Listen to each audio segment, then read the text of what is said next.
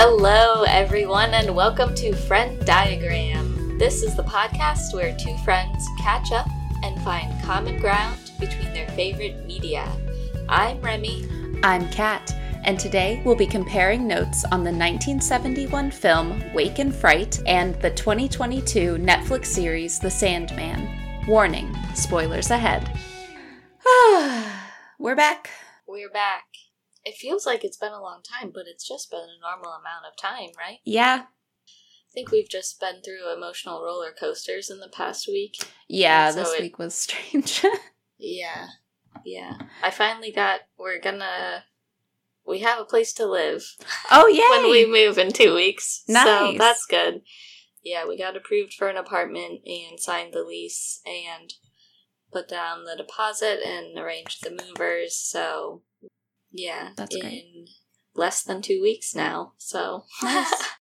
yeah, I'm really looking forward to getting out of this apartment. Things are falling apart by the minute. Oh, no. And it's it just sucks. The new one's going to be much better, I think. nice. That's exciting. Mhm. Is it still like a two bedroom type place? Yes. Mhm. Cool. Yeah, this week has been weird, but I got a lot of editing done, so I felt good about that. I edited two whole episodes this week, and we did a double feature, so that was fun. I was super excited Uh-huh. about that. Yeah, that was lightning fast editing this week. Yeah, I, I wasn't feeling great, so I like went home, laid in bed, and did some editing here and there, so Very cool.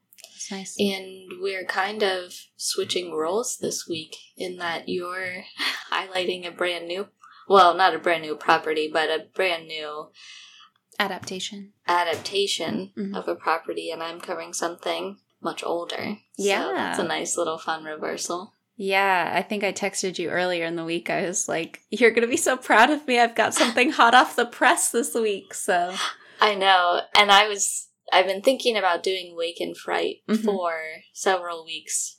I think about Wake in Fright all the time, just at baseline. Mhm. but I I didn't have anything brand new this week for the first week in a while Mhm. that I urgently wanted to cover. And I was like, "Oh, maybe it's maybe it's time to finally talk about Wake in Fright." And I was considering maybe waiting to keep it for the fall Mhm. because some people consider it in the horror slash thriller genre, but I was like, no way. Wake in Fright is a, a year long, a year long gem. You can watch it any season. Yeah. And by the time this episode gets edited, and it'll probably be sometime in September. So Yeah, it'll be fall, early fall. Get us in the mood for some yeah, spooks. I know. I think you could argue it's actually a Christmas movie, which is even better. Ooh, I love a good Christmas film. I hate Christmas films. This is the only one I like. How was your week? Did you have a good week? It was fine. Um, getting the apartment settled was the major Yeah. stressor. So now that that's out of the way, I can go back to thinking about work and stuff like that. So, yeah, it was almost nice to have a distraction of Mhm. some import for a while. But I did get a good amount of writing done Nice. uh, on my own personal projects, so that was good. I feel like things are coming together with that. I think I'm more than halfway done, actually Yay. based on my projections of what the word count will be. hmm So that is exciting. It feels like if I got this far, I can certainly finish it. Oh yeah, that's never been a doubt in my mind. Yeah, but it was it was a it was a weird week. Yeah. Also weird for me. Hmm. That's how it be sometimes. Yeah. I'm so excited for my trip. Not a vacation, but working remotely for a week and taking like a mini vacation to visit the city. So that feels exciting. And Yeah. yeah, just I'm planning to rewatch one of the things I'd like to cover for spooky season. So I'm looking forward to that immensely. Yeah, I've been curating my list, my top five list of Nice. underappreciated spooky season treats. Yeah. Should we get into it? Sure, let's start. So I'm going first this week. And my favorite media that I'm talking about today is a film from 1971 called Wake in Fright. It's directed by Ted Kotcheff and it was adapted from a novel by Kenneth Cook.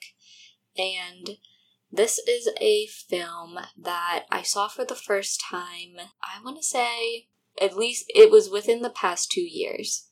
Oh. And the first time I saw it, well, actually, I guess I should preface this by saying I think this is a an underseen film in general, and it's one of the most classic and celebrated films in Australian cinema. And it came out in 1971, but wasn't released on video for a long time. Uh, there was something that happened where the masters for the film were missing for decades. Wow. And so it had had kind of a, a poor reception in Australia um, because of the content and the way Australians were portrayed in the film. And I think between that and the fact that the masters were missing for a long time and it wasn't released on video, it kind of got f- forgotten for a few decades until it was re released in 2009. Wow. And since then, people have started to appreciate it more that it's available. Mhm.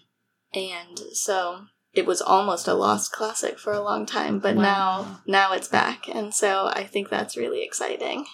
And I wanted to talk about this film not just because I think it's underseen, but because it's a fascinating film to watch.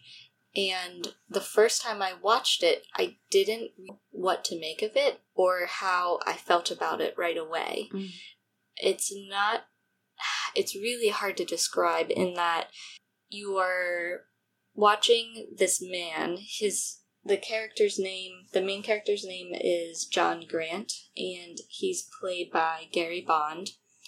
And he's a British man who's working as a school teacher in the Australian outback. So he has signed some sort of contract with the Australian government where he does teaching for children in rural communities for two years and then I, I don't even know what he gets out of it at the end Mm. but he's basically locked into this contract where he's stuck in this very very small for two years and he's very dissatisfied with being stuck in that place and the story takes place right around the christmas holidays break so you see him dismissing the school children for the holidays break and then his plan is to go to Sydney to see his girlfriend for holiday break. Hmm. And he's really excited to get out of that really small town. It, uh, by all appearances, only has mm, perhaps two buildings, which is the schoolhouse and then the hotel that he lives in. there might be more, but that's all you see of it. Yeah. And it's just this small town in this big, dusty, expansive, uh, desert like setting. And he leaves on the train to travel to Sydney. And he's so far away that he has to stop over in another town overnight and then uh, catch the next train to finish the, the trip to get to Sydney the next day. And the town that he stops in is called Bundanyabba. It's a, a fictional name for the purposes of the film, but everyone calls it the Yabba. and so basically, all of the rest of the movie takes place in the Yabba. Mhm. And he stops off in this town and gets a hotel room for the night. And all of these, uh, this long string of events takes place that basically results in him making decisions that trap him in that town. So he never gets back on track to go to Sydney for the break. Hmm. And it's basically him trying to survive being in this town and get out of this town. And he goes through just an incredible journey of uh, personhood and uh, a dire transformation during his time in the Yabba. Hmm. And so he, there it's just it's so hard to describe because you see all of these things taking place on screen and you understand them at face value. You're like, yes, I see what these men are doing and I understand it, but it takes a long time to digest what it all means. And because I enjoy mulling things over and thinking about them, I came to really love this film days after I watched it for the first time. And a lot of that is because Will and I talked about it extensively after we watched it, because he had a lot of great interpretations of what might have been happening. And Did you both watch it for the first time? yes, correct. Yeah, we both watched it for the first time together. And then he told me some of like his Jungian interpretations of what might be happening. And I talked about what I thought might be happening. And then I think a few weeks went by, and in conversation, I said something like, Yeah, I still keep thinking about Wake in Fright like every day. And he was like, Me too. I think about it all the time. wow. And so we watched it again and talked about it more. And then it just sort of became this recurring tradition where every few months we're just in a mood and we're like, I think it's time to watch Wake in Fright. and one of the striking features of this film is just the absolutely superhuman, immense volume of beer that is consumed on screen throughout the film. Mhm. And so I don't know about other people, but when I watch it and when Will watches it, immediately we're like, God, we gotta have a beer. Like, we need a beer. Like, oh, it looks so appetizing because this is happening at Christmas time in Australia, which is the peak of summer. Mhm. There's no air conditioning to be seen in this town. Mhm. Everyone is sweating and just absolutely suffering under a blanket of heat. And there also seems to be no drinking water to be found in the Yabba either. You just drink beer. Very hydrating, very healthy. There's just beer and steak, essentially. And so it always puts me in the mood for beer. And there's this one character in the movie. His name is Tim Hynes.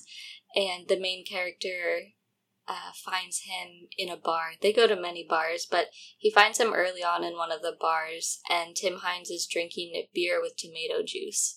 And so now that's the official drink of watching Wake in Fright in our household is you have to have beer and tomato juice to really get in the, the Wake in Fright frame of mind. And it's just an all around good time. Tomato juice is good for you. Yeah, that's not so bad. Yeah, so that's kind of my experience with how this film has uh, recurred in my life. Um, I just watched it again today in preparation for this, and I would. I every time I watch it, I have some new perspective on what it might be about, and also other films it may have influenced. Mhm. Like today, I was watching it, and I during several scenes, I was thinking, "Wow, this reminds me very much of the Lighthouse." uh, the Mm. Robert Eggers movie, especially towards the end of this film. And I wouldn't be surprised whatsoever if if he took some amount of inspiration from the way the descent into madness was portrayed Mm. in, in Wake in Fright, and how symbolism being intercut with that descent uh, Yeah. can play out on screen. So that kind of gives you a little bit of an idea of the vibe.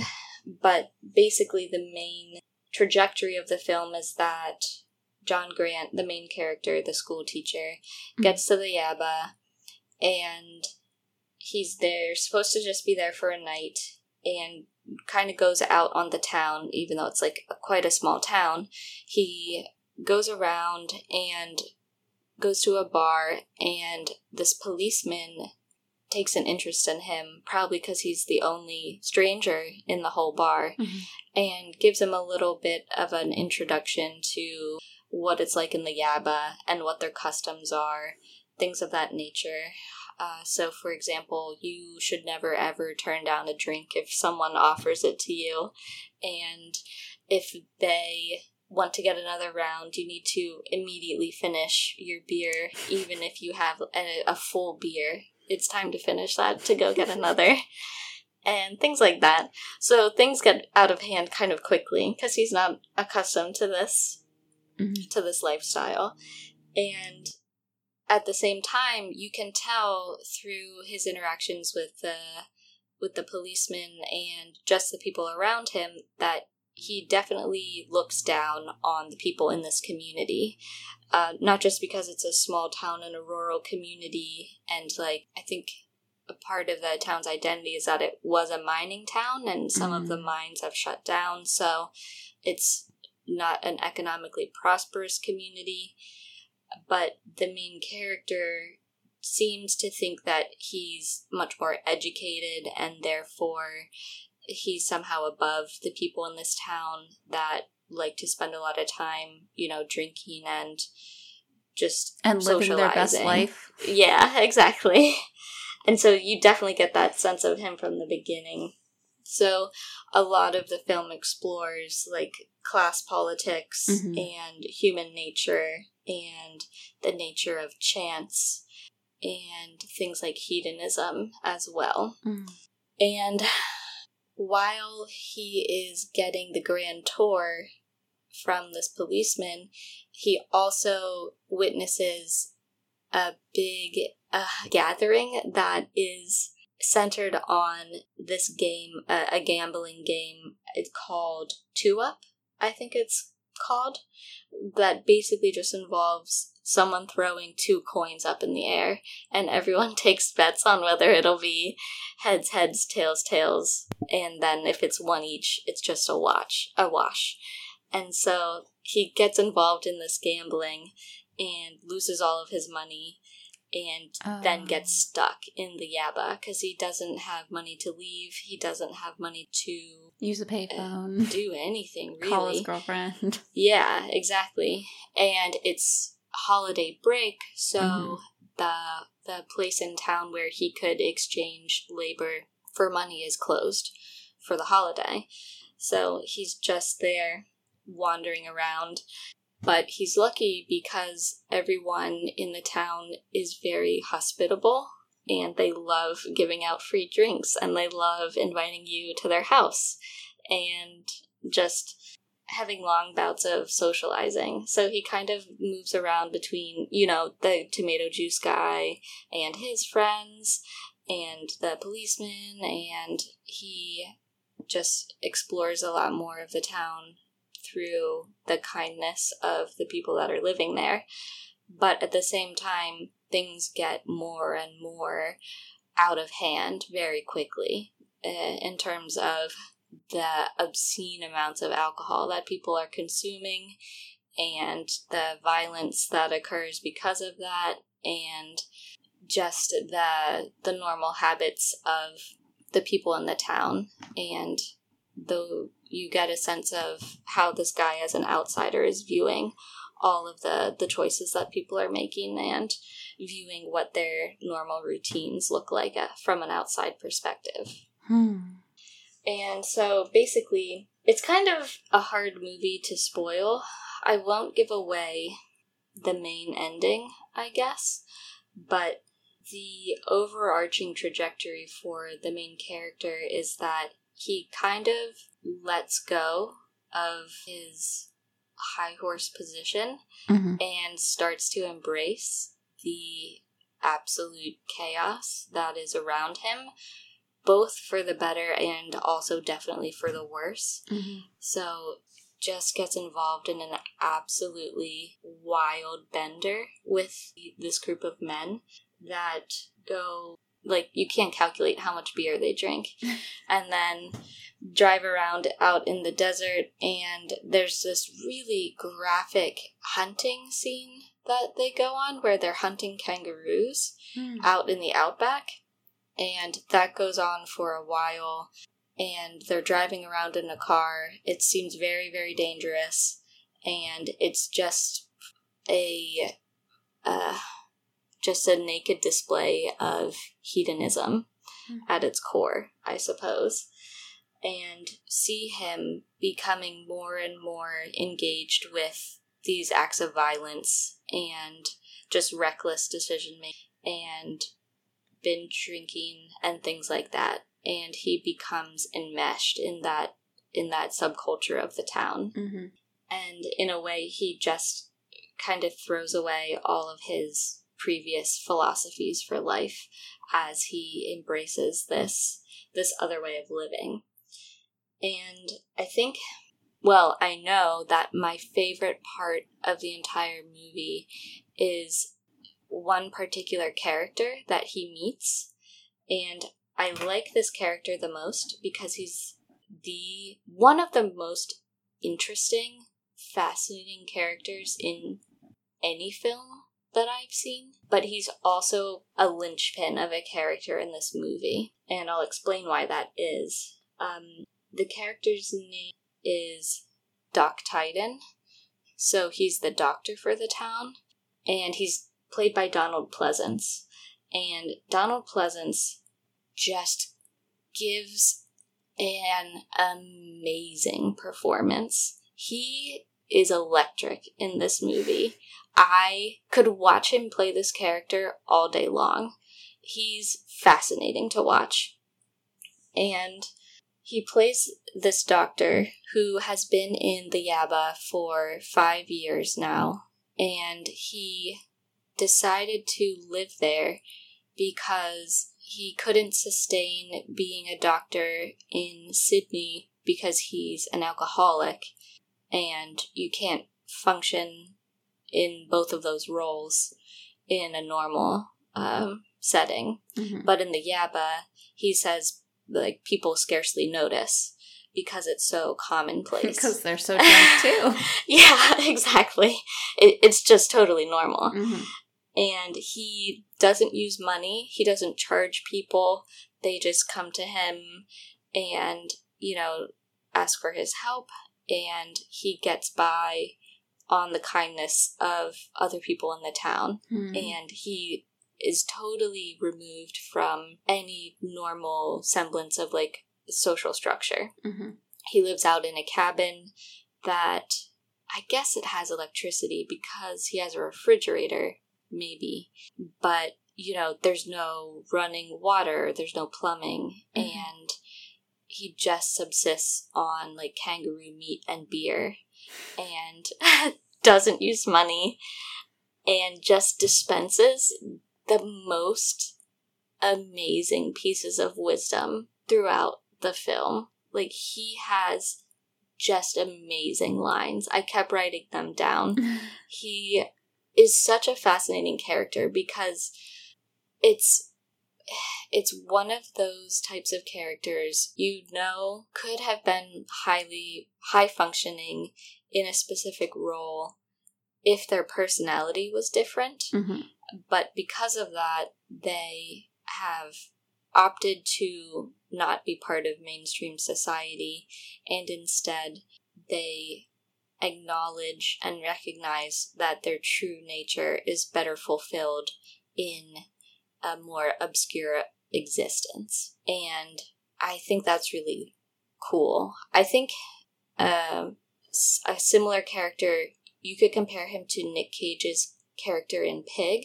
You know how he lives out in the woods Mm. love that. and was, you know, like a Michelin star chef or Mhm. something of that nature and and played that role for a while but then was like actually I would rather just be left alone and do Mhm. my own thing. It's very similar to that type that kind of vibe. yeah. So I really think that character is fascinating to watch. But in terms of the story, he is the undoing of the main character because for, you know, the first half of the movie or so, the main character is looking down on everyone in the town because they're not as educated as him Mhm. and they've never been anywhere else. They've never lived in the city like me and stuff Mhm. like that.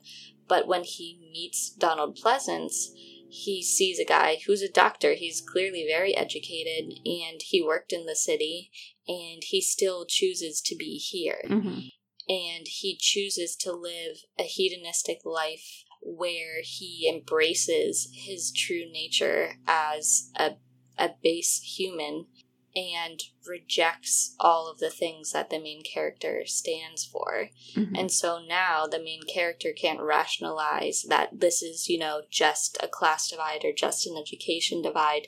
It's really a matter of personal philosophy. hmm And once that foot is in the door, that's when his own personal philosophy starts to unravel and he gets closer and closer to the mindset that Donald Pleasence uh, has. and so that's when the spiral really starts to tighten. hmm and yeah, it's wow. I just can't get over the performance. It's amazing. and so, yeah, once those two kind of are in the mix together, things get out of hand quickly. hmm But yeah, I think there's a lot to unpack, and it might not be. It might not serve the podcast to unpack all of my favorite quotes because I don't know how meaningful they are outside of the context of the film. Mhm. I think you get the sense of of the character that I'm trying to describe though.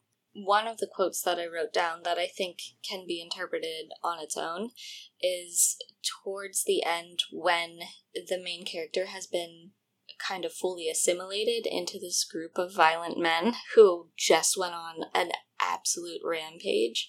And I think there's actually people like brawling behind them and breaking things while they're having this conversation. But Donald Pleasence is talking to the main character and he says that progress is a vanity spawned by fear Mm. and it's sort of it almost comes out of nowhere but he kind of gives these philosophical musings throughout the film and a lot of them have to do with society as a whole.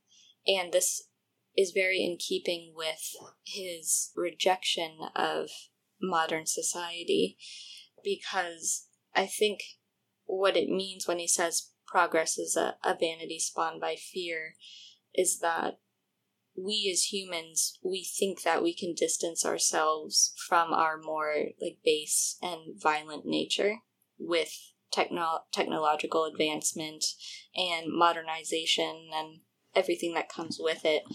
But all of that distance is actually an illusion and we can never outrun our true nature. Hmm. And that's why he chooses to embrace it rather than put up these false walls that other people do with you know fancy things or jobs with status or things of that nature. And i really i really love that part. I think it's really cool. I think he has a lot of very interesting musings throughout Yeah. the film. And yeah, and I think it's really fitting that at the end of the movie, or near the end of the movie, the main character he finds his luggage that he lost a couple of days before, and a lot of his luggage is made up of books Mhm. and particularly philosophy books, and he just dumps them on the side of the road, and it's illustrating both literally but also you know symbolically that he's abandoning all of his previously held philosophies because this has been such a transformative experience for him. And i think there's something that he does he makes a choice near the end of the movie that will and i are still debating what it means but i think near the end of the film the main character goes through a form of ego death, and that is the only way that he can successfully move on Mhm. from the state that he is in. And yeah, I guess I'll leave it at that so that the rest isn't spoiled. But it is such a such a fascinating film and there's just so much to think about.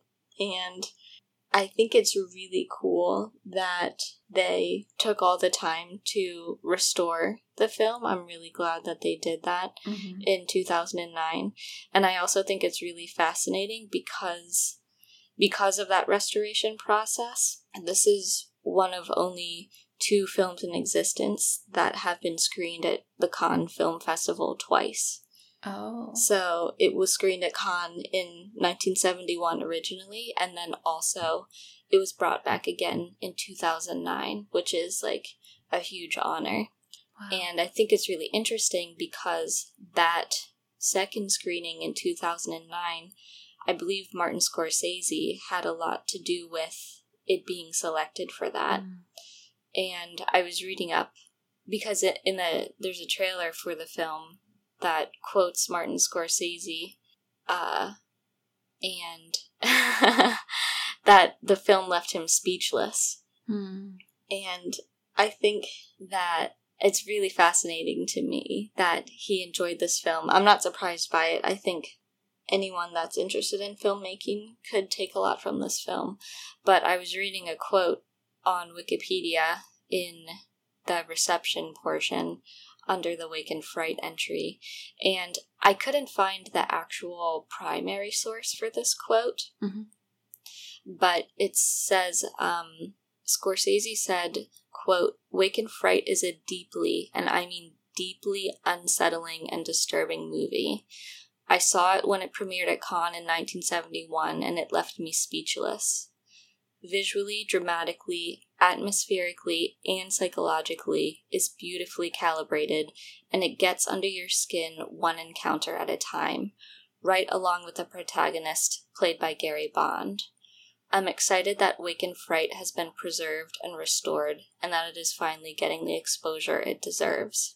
End quote. And so I think that really sums up a lot of good things about the movie. But it is important to note that there is a lot of graphic and disturbing violence in it, especially towards animals. Mm. So that's definitely something that you could should consider before watching it if that's something that you are sensitive to. And there's actually like a special producer's note at the end of the film explaining that the the violence in the movie with the kangaroo hunt was real and not dramatized.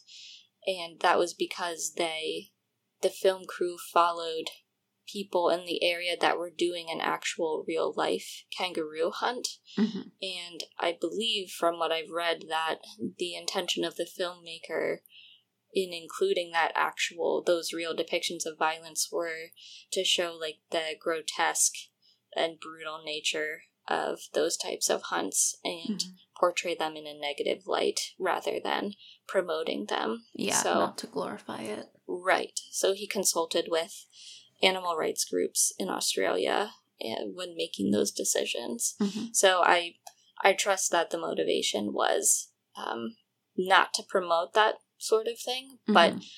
I mean that doesn't mean you should watch it if that is upsetting to you. Um, I just wanted to comment that I thought the motivations were good. Mhm. It's a fascinating watch, and if this sounds like something you'd be interested in, it would.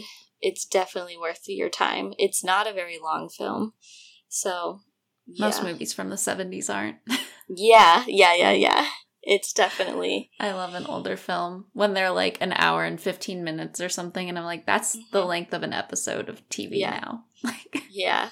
No, it's exactly the right amount of time. You go I on the whole that. journey, you get to the conclusion, and you. It's a perfect cycle, really. You cycle exactly back to the beginning. I think the final frame of the movie is identical to the first frame. cool. Yeah. I had never heard about it until you mentioned it in conversations like maybe a year and a half ago or something. And uh-huh. yeah, most films that we talk about have at least been on my radar at some point, but not that one at all. So, Oh yeah, I don't know if I've ever heard anyone else talk about it in real life before or on like a movie pod because I Yeah. listened to several and I've never heard anyone else discuss it. Not that I've sought it out, but Mhm. just from In casual passing. listening. Yeah. So yeah, that's another reason why I wanted to include it because I think a film film people would love it. It's it's really something. Yeah, and while you were talking, I could definitely pick up on kind of the parallels that you were talking about between it and The Lighthouse. hmm I personally didn't love The Lighthouse as a film, but that's Yeah. not to say that it wasn't a well-made film. Like it just was a very like stressful uh oh yeah. symbolic film. It was very I thought about it for days and days afterwards and Yeah. I would talk to Scott about it. I actually think that was the first movie we went to go see at the local cinema, the independent cinema where we live. Uh-huh. Um, and we went to dinner right after, and I was like, I don't think I like that movie, but I can't get it out of my head. Like, I Yeah. gotta talk about this constantly because I am just thinking about so many different things. I remember I went to see it the same day a different Oh, yeah. showing because you and Scott invited me, and I was like, I don't think this is a film I want to view with other people. I forgot that we invited you. yeah. But yeah, there's a lot of symbolism in Mhm. Wake in Fright as well. Especially, there's a big um a spot searchlight that they have Mhm. mounted on top of the car that is like a visual motif that they return to frequently hmm and it reminds me so much of how they would intercut the straight on view of the light of the lighthouse and even at like the end toward the end of Wake in Fright the the doctor and the main character are just like blackout drunk and they're like dancing and wrestling I mean, yeah. and it's the exact same spiral that Rob Pat and Willem Dafoe Mhm. have in the lighthouse. And I was like, holy shit, this cannot be a coincidence. This is I have I'm having so many of the same vibes. And um but yeah, it's I do think they have different ultimate messages, and I feel like I can grab onto the ones from Wake in Fright a little bit easier. Yeah, definitely. Did you mention if you purchased this movie on like Amazon or something? We purchased it on YouTube. Okay. It used to be on Shudder for Oh, some time. okay. I don't think it is anymore, but it's it's worth purchasing it if you feel like it because it's not the easiest thing to find, which is probably another reason why people don't talk about it a ton because I've never seen it on a major streaming service. It says it's free currently on Amazon Prime, so Ooh, potentially that's great. I'll click on it and just Oh, okay. So Freevee Oh, coming wait. back for the win. Um so as of August 2022, this film is available on Amazon Prime through their Freevee app, just like Fringe. So you would watch it with ads, but it's available for free Ah. if you aren't willing to invest the money into purchasing it. I see. But that's where you can find it. Awesome. And then I have one final note that I need to acknowledge that I think might be the most wild fact about this film, period. And it is that this director is the same director of the film Weekend at Bernie's, Oh, that's so interesting. which makes absolutely no sense. Yeah, because Weekend at Bernie's is it That's has just like permeated, comedy. but it also has Right? like permeated popular culture in a really significant way. Yeah, but it's you. Hmm. I can't imagine two more different properties. Yeah. It's amazing. Weekend at Bernie's is such a weird so movie. though. wild. Yeah, it's Uh, also wild. Yeah. You were talking about how he kind of goes to this town and gets stuck because he loses all of his money, but everyone's so hospitable. Mhm. It almost makes me think of uh Fae folklore where when you go into like a Fae realm, you're not supposed to eat or drink. It just kind of makes me think of like tricks of hospitality Yeah, and obviously, it doesn't seem like these people are doing it nefariously, but how this kind of culture kind of entrapped him because they were so mm. tricky and hospitable and kind of tricked him into losing all of his money. And well, no, I think you're right because even though it's technically hospitable on the surface, there is still a sinister and threatening undercurrent throughout as well because people get really upset with him if he refuses a drink or Mm-hmm. refuses uh you know to sleep over at someone's house like they get really upset to the point where you think like he might be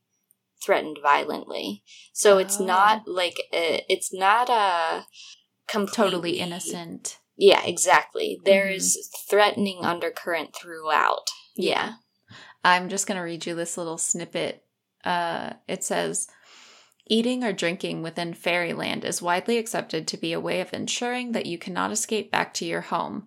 You take fairy nature within yourself, and therefore you must abstain from meals while visiting. That's so so that's like just like a, a piece of fairy folklore or fae folklore that I've always been kind of intrigued by. I just that's the only thing I could think of when you were kind of saying that was like, Oh, oh, yeah. wow, he's like kind of getting trapped in this place because people have offered him food and drink and hospitable hospitable uh things. I don't know. wow Yeah, it sounds like interesting and like there is a lot to digest. I guess my final thing I would say is that don't be turned off by the fact that it's from 1971. It doesn't feel that way. It feels like all of the messages are completely contemporary and still resonant. And the sexual politics are surprisingly progressive Hmm. um, Donald Pleasence has a really cool, like, small monologue about how he and this woman that he sees openly, casually, have the same philosophy on sex, but it's not fair that people think poorly of her for it Mm. when they share the same philosophy and no one thinks less of him about it. And I really liked that part. That's a really another great Donald Pleasence monologue from the movie. So uh, don't be afraid that it's, I mean, 50 years old at this point because Mhm. Uh, a lot of the ideas are just as relevant as ever. All right. So this week I am talking about the Netflix original series that was released on August 5th of 2022. It is titled The Sandman and it's based on Neil Gaiman's comic book series by the same name. The comic books were published by DC and they were published between 1989 to 1996. So it is quite it's one of his older works compared to his more contemporary novels. So I was a bit shocked to realize how how old they were and that they hadn't been adapted yet. And it was funny because I was doing some preparatory work researching kind of the process of how this ended up getting adapted. And the talks for the adaptation actually began in 1991, Wow. and it has just finally been adapted in 2022. So that's about a 30 year gap between when the initial talks began. So I thought that this was a fantastic series. I really enjoyed it. It has an 87% on Rotten Tomatoes in just the first couple of weeks, so it's getting pretty widely well received. I usually am a little bit skeptical about Netflix originals just because I have watched quite a few and they don't always do anything for me. But Neil Gaiman is one of my favorite authors for quite a while now, and I just particularly like his works. So I had high hopes, and I knew that he was an executive producer on this series and that he had a huge hand in all of the decisions that went into the making of this adaptation. So I was really excited to watch it when it finally came out. Um, Does this adaptation that's out now encompass all of the material? Like, is this the complete story, or are they anticipating making more? the way that it was left, it appeared that there would be multiple seasons. So I I, do not think that we've gone through um, a huge chunk of the material, but I I didn't specifically look to like what volume they got to. But it felt like they covered quite a large um, swath of material. I would say if I was thinking about it in terms of volumes, the major conflicts would cover probably two or three volumes out of the total nine, I believe. Um, so, in I guess I will just go through like a really basic synopsis and then we can get into some of the subplots a little bit later, but I'm going to try not to spoil too much because I really enjoyed this series and I hope people will take the time to go watch it. It's only 10 episodes. Um, so it didn't take too much time to get through. Um, but basically, the show, the series starts out with a mage in the early 1900s who has lost a son and he decides that he is going to get the spell book from a museum um, curator and he basically says like if you give me this book i'm planning to summon death and he can bring back our sons or death can bring back our sons that we have lost in this in the war. Um, i believe it was world war one that they lost their sons. Um, so the guy obviously says like do you really believe that you could do this? and hands over the book. Um so in their attempt to summon death they actually capture death's sibling dream. And basically the family of endless is what they're called. Um and that encompasses the entities dream death desire destiny, and despair. And I believe that that's all of them. Um, and they kind of all have their own realms that they govern. So, dream and the realm that we spend the most time in is the dreaming realm. It's all of these different environments and characters um, that Dream has created for us to go into when we sleep. And that's also where nightmares live. So, when they capture Dream, they keep him captive because they realize that he likely has powers that they would benefit from. And Dream also has three items that he usually keeps with him his sand, which is why he's known as the Sandman, his ruby, and his helm, which basically it looks kind of like a plague mask and it's kind of bird like, and he wears that when he goes out and about in the real world. And they take those three items from him. They're his tools and they contain most of his power. And so he's kept captive for about a century. So when he escapes, it's modern times. And during this time, a lot of the dreams and nightmares from the dreaming have decided to leave the dreaming and walk among the real world. And there's one particularly problematic nightmare um, by the name of the Corinthian, who is a particularly prolific serial killer in our world that we know of him as the Corinthian, and he extracts people's eyes. And that's probably like the scariest part of the the show. It's not like a horror show or anything, but it does have some creepier undertones to it. So those nightmares that are on the loose are kind of running wild and wreaking havoc, I suppose. And when Dream finally escapes, he is v- extremely weakened by being kept in this enclosure for a hundred years. He does not communicate with the humans holding him captive. So they say, if you just give us youth, or if you just give us the power to do X, then we'll let you go. We'll let you go. And he will not respond to them. He doesn't take any of their offers. And um, you kind of hear his internal monologue during this time of, I could give them these things, but those things are not for mortals to wield. Those powers are not for a mortal to have.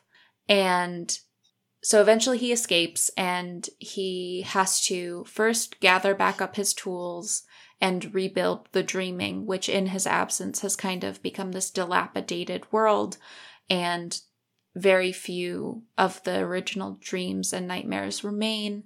He has his trusted confidant in that world. Her name is Lucienne. She is the librarian and she kind of keeps records of the dreams that people have and who these people are and kind of knows all of the inner workings of this realm. And in his stead, she has been ruling as best she can, but obviously she doesn't have his powers. And so he begins rebuilding the dreaming, and he also has to hunt down the Corinthian, who is the most problematic of these nightmares, as well as all of the other dreams and nightmares that have not stayed in the dreaming. And so he wants to get those back into the dreaming realm. Yes, yeah. Because a lot of them, he has been gone for a hundred years, and a lot of them did think that he just never was going to come back and they felt abandoned. So a lot of them left for perfectly reasonable reasons, like they were just tired of waiting around in this realm. But the Corinthian is truly like a bad dude. And so that's the general premise of this first season. And basically the first 50% of the show is him escaping and hunting down his tools and then the second half of the show kind of has more to do with the corinthian so i really liked the performance of dream by tom sturridge i haven't seen him act in any other movies or television shows but he reminded me of a young Keanu Reeves in his performance, uh-huh. like a very quiet, stoic, like almost Matrix type. I can't remember his name in the Matrix, but um, Neo. Neo yes. Uh, he is a very serious individual. Like Dream is meant to be a very serious character. He has godlike abilities and thinks of things as a god would think of them. And um, I think that Tom Sturridge's performance really brought that across. Like when he is trapped, he has pride and he has wrath. And like you can feel all of those undertones with the character, but it's such a quiet rage. And he ex- is so expressive with his eyes. I just thought that he did such a fantastic job portraying that character in a very immortal kind of way. The Corinthian was played by Boyd Holbrook, and he is the main antagonist. So, um, I also haven't seen Boyd Holbrook act in anything, but he kind of made me think of um, Chris Evans's character in Knives Out. It was like a very like I'm a cool guy and you can relate oh. to me. It was it was so not what I would expect. Effective. It was so cool because he basically manipulates people into situations that make them vulnerable and mm-hmm. then he can uh, kill them. And he is so charismatic and interesting. Uh, I really loved his performance as that uh, villain. Patton Oswalt is also in it as a oh, voice. Cool. He voices um, Matthew the Raven, and Dream always has a raven that can go between the dreaming and wherever he is. That way, the raven can communicate things to Lucienne if he's in trouble or something like that. And I love Patton Oswalt. I think he always does such a great job. Um, and he was pretty much the only form of comedic relief in the show. Another performance that I really enjoyed was the performance of Lucifer, who is played by Gwendoline Christie, who is better known for her role as Brienne of Tarth in the Game of Thrones series and her many roles since then. I right. Um, she did not disappoint in this role, and I really liked that Lucifer was a woman. I thought that that was a really interesting um, choice on their part, and they had considered having um, the actor that played Lucifer in the show Lucifer oh. act for this role um, because I believe that that is also weaved into the DC universe and they wanted continuity, but um, because it's been so long since that show has been off the air, um, they did not have him act in it when they were deciding casting and stuff like that. So I had no idea those were related.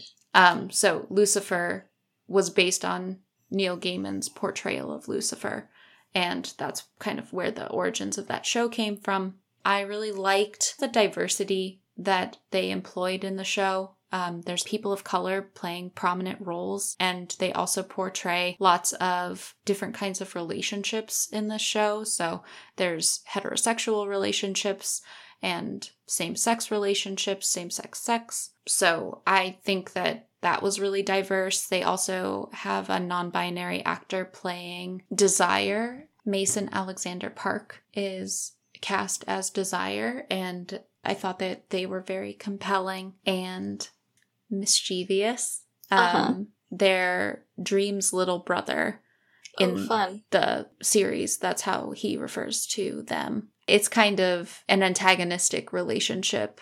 Hmm. So I liked that um, portrayal of that character. But yeah, I thought that it was a really interesting um, casting, and I thought that they cast all of the characters very, very well.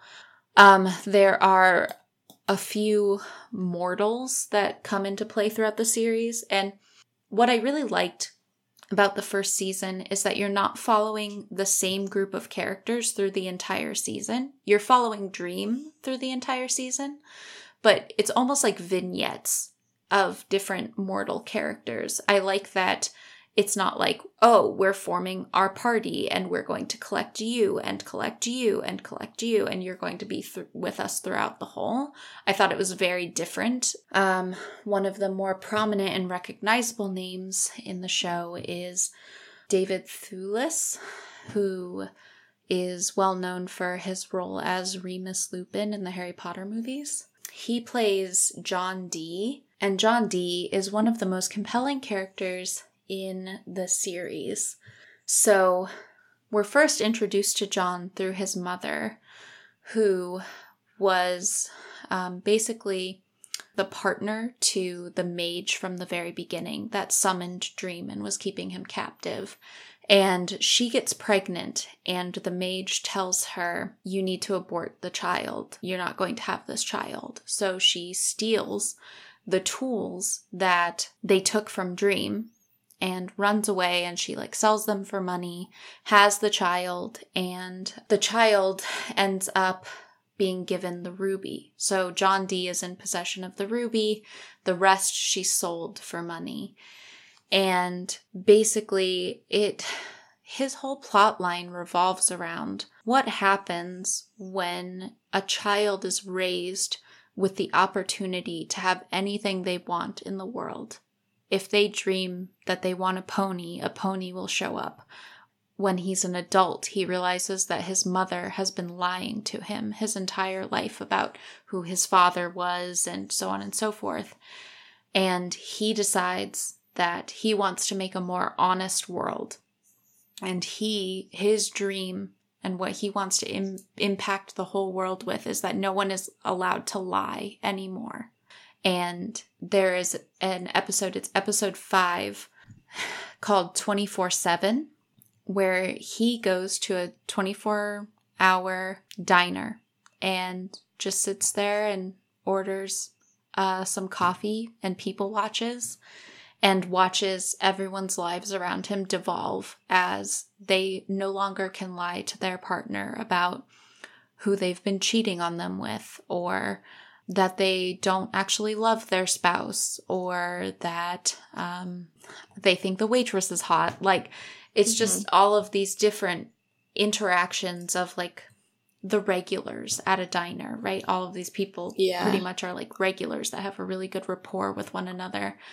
And you just watch their whole lives devolve. And it keeps like repeating in a cycle almost because whenever anyone tries to leave the diner, they turn around like they've just entered and then they go through all of the things Weird. once again and they become weaker and weaker in their ability to to lie mm-hmm. they just stop telling little white lies and then it culminates in huge arguments and just total chaos and you think that it's just this microcosm of this diner But then after um, after they leave the diner, you realize it's been happening to a much larger swath of whatever region we're in. So mm-hmm. I don't mm-hmm. know if it's the world or America or whatever, but it it affected a lot more people than just that diner. One thing that I really love is how Dream handles this situation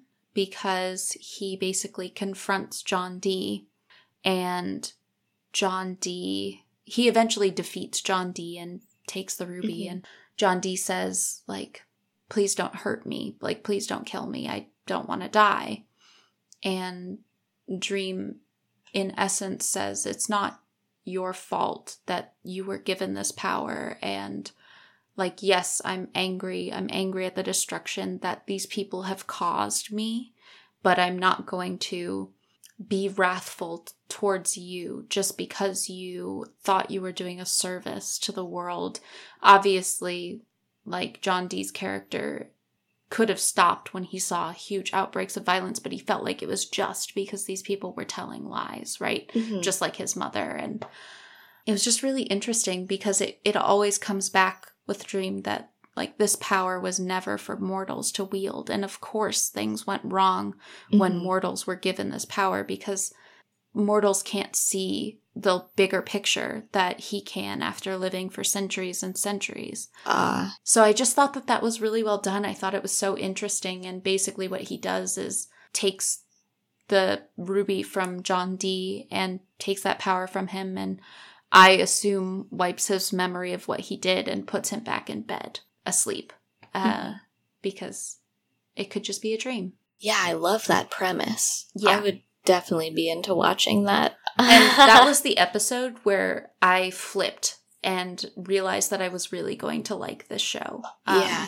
Was the fifth episode because I wasn't super intrigued until that moment. And I was like, oh, I'm hooked. It took me a while to get hooked, but I'm hooked. So yeah, I love like the vignette style storytelling that's happening here.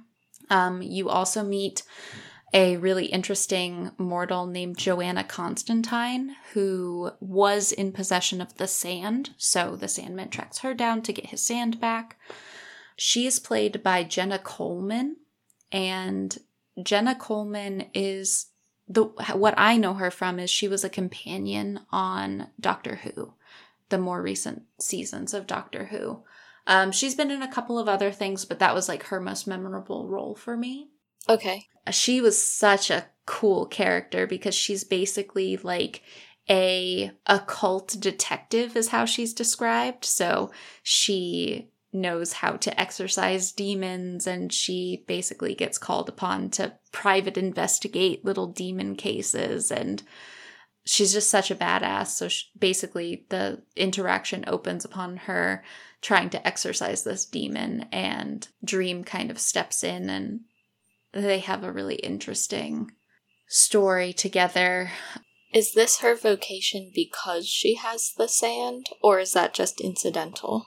It's not because she has the sand. She couldn't get the sand bag open. She didn't know what it was. She just um, had it. it's just really interesting um, to like see how all of these different character vignettes have been affected and impacted by these items that mortals shouldn't have and i thought it was just so well done and it was so cool to like watch like what it tells us about humanity and what we would do with that kind of power and how it would be misguided. So we shouldn't it we're protected because we don't have that power even if we think we have good intentions. Ah. Uh.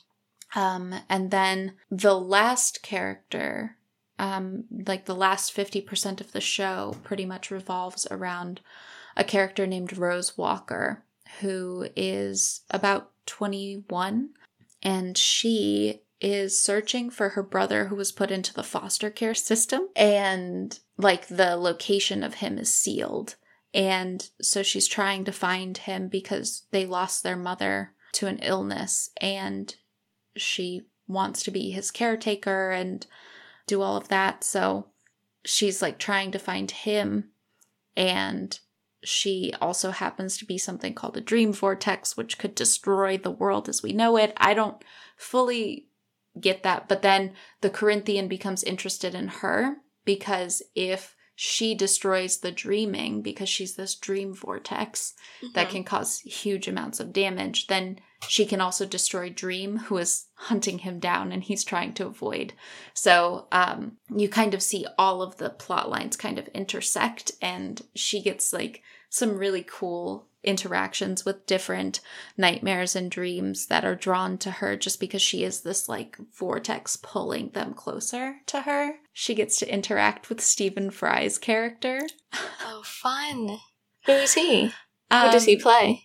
He plays Gilbert, who is this eccentric man who lives in the attic of the place that she's staying while she's searching for her brother. And he is just goofy. He wears like a little cape around his shoulders and he's got like a little sword that he defends her with when someone tries to mug her.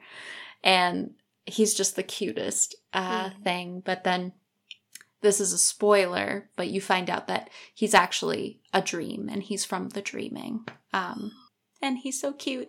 I just love him. He he was so perfect in that Mhm. uh role. Like I just I love him so much. he Um, is a dream. he's perfect. Um Rose Walker was a really cool character. Um she's played by Kyo Ra.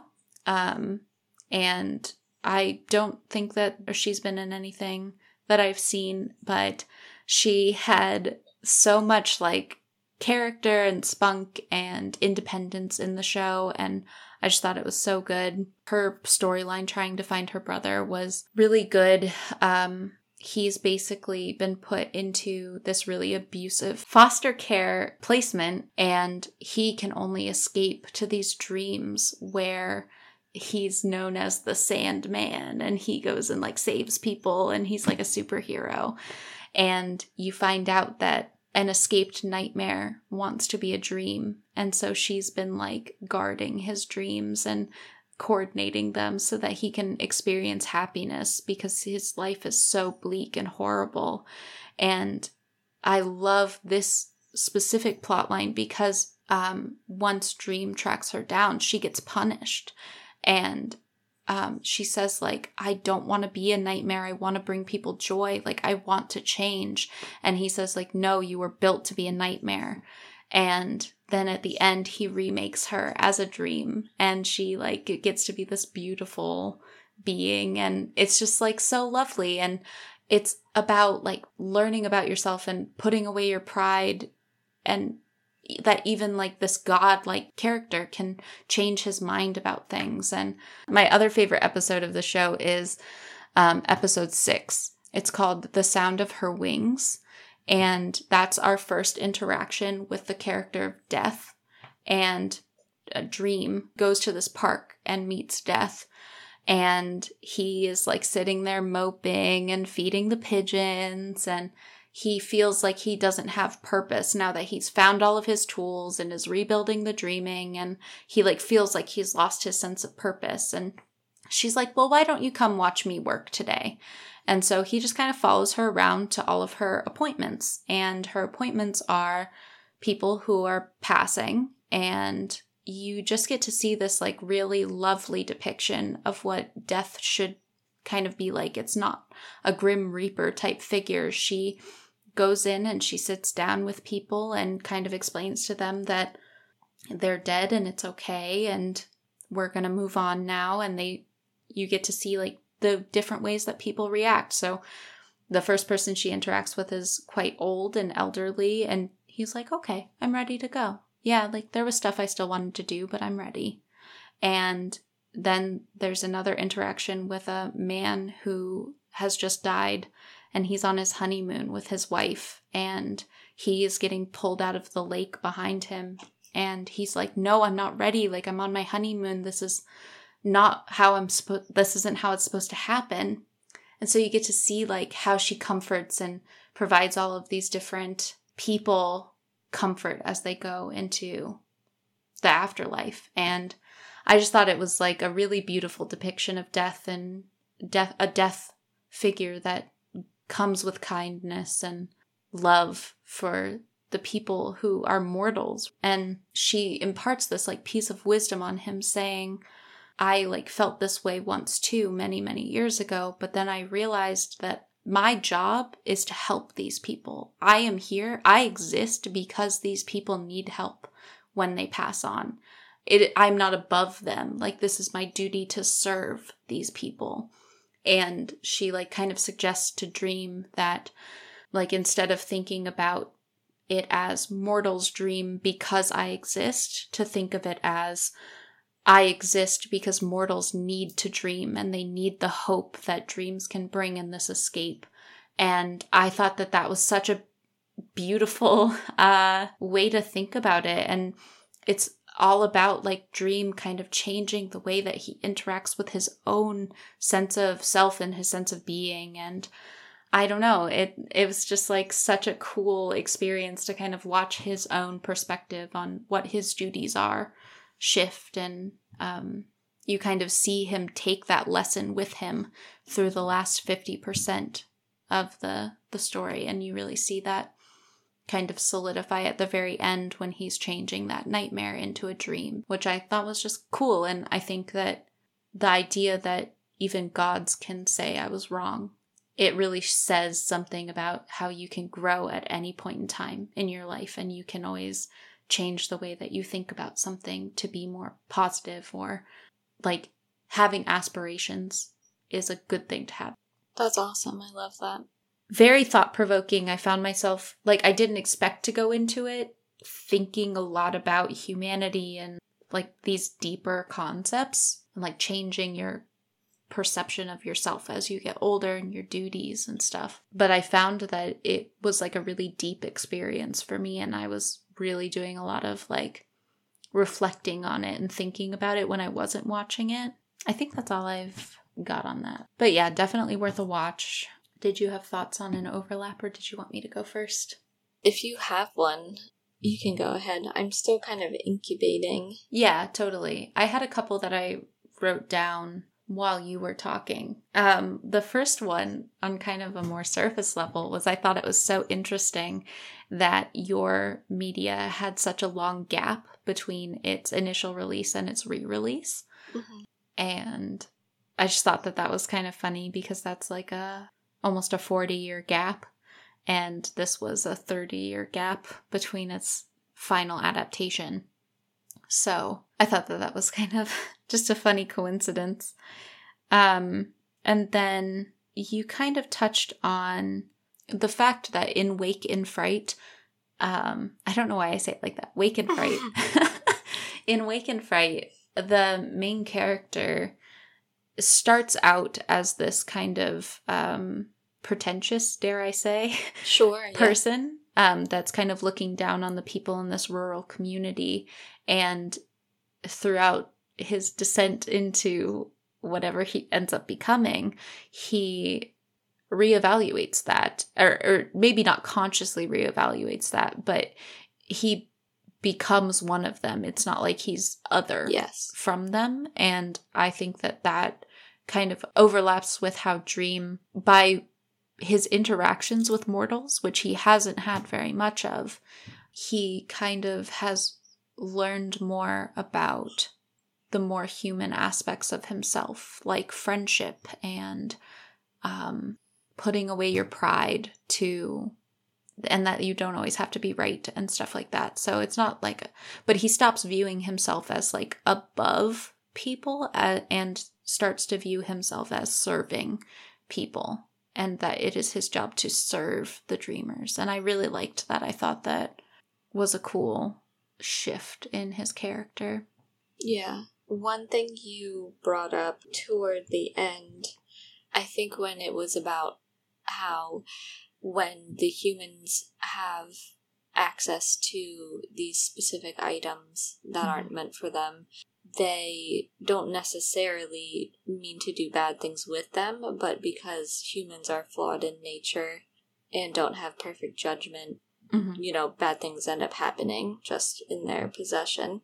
And I think, in a way, that's parallel with one of the major themes in Wake in Fright because I think at its core, it's the film is trying to say that humans are fundamentally flawed mm-hmm. and fundamentally misguided. And the sooner you accept and embrace that, the Mhm. sooner you can recognize your true self. Mm. And Yeah. so it's similar in that it's acknowledging the fundamentally flawed nature of humanity, but also it kind of reminded me of the diner episode where when you can no longer lie to yourself and Mhm. others about who you are as a, a, just a human being, Mhm. you begin to act completely differently.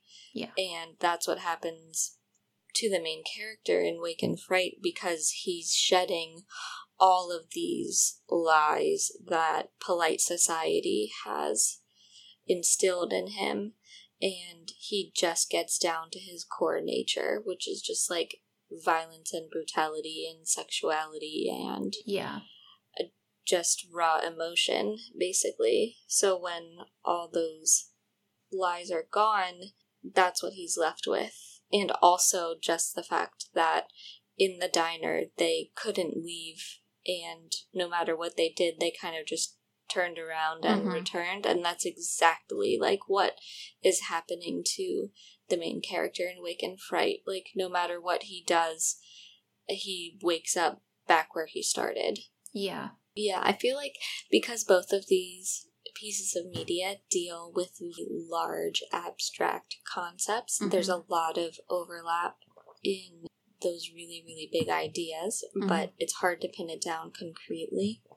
Yeah. But um, another quote that I didn't talk about earlier, but that I wrote down that the doctor, played by Donald Pleasence, says he says something like, Discontent is the luxury of the well to do.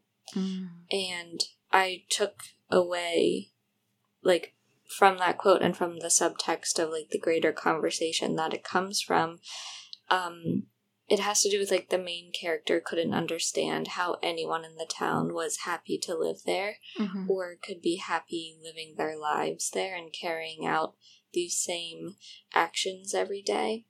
And what Donald Pleasence was trying to communicate was that when you are stuck where you are Mhm. because you don't have the means or the money to leave, you have to make the most of it and embrace what you have there locally.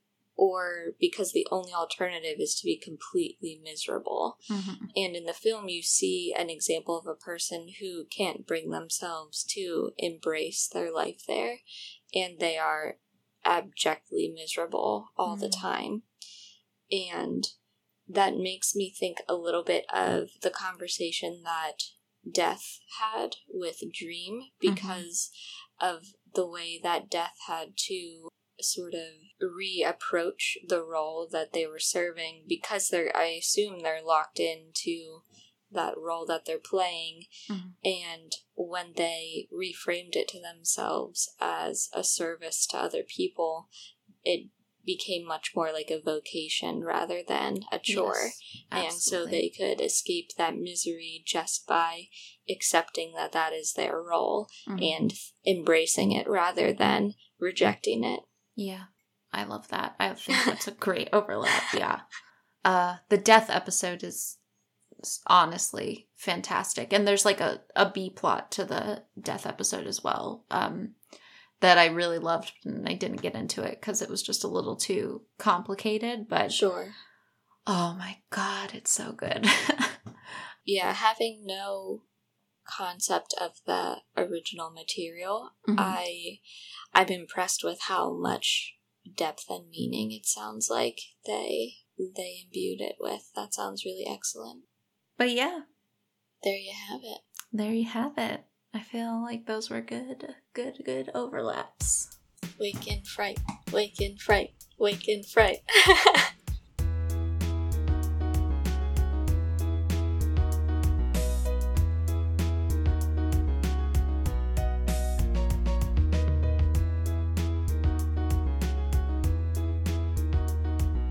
Thanks for joining us this week on Frenn Diagram. Thank you to Tyler Seek for the creation of our intro and outro music. Did you take any of our recommendations? Have any thoughts on the show? Let us know at frenndiagrampod at gmail.com and we might read your email on a future episode. If you can, please take a moment to rate and review the show on your podcast app of choice, and we'll see you back here, same place next week. Bye for now.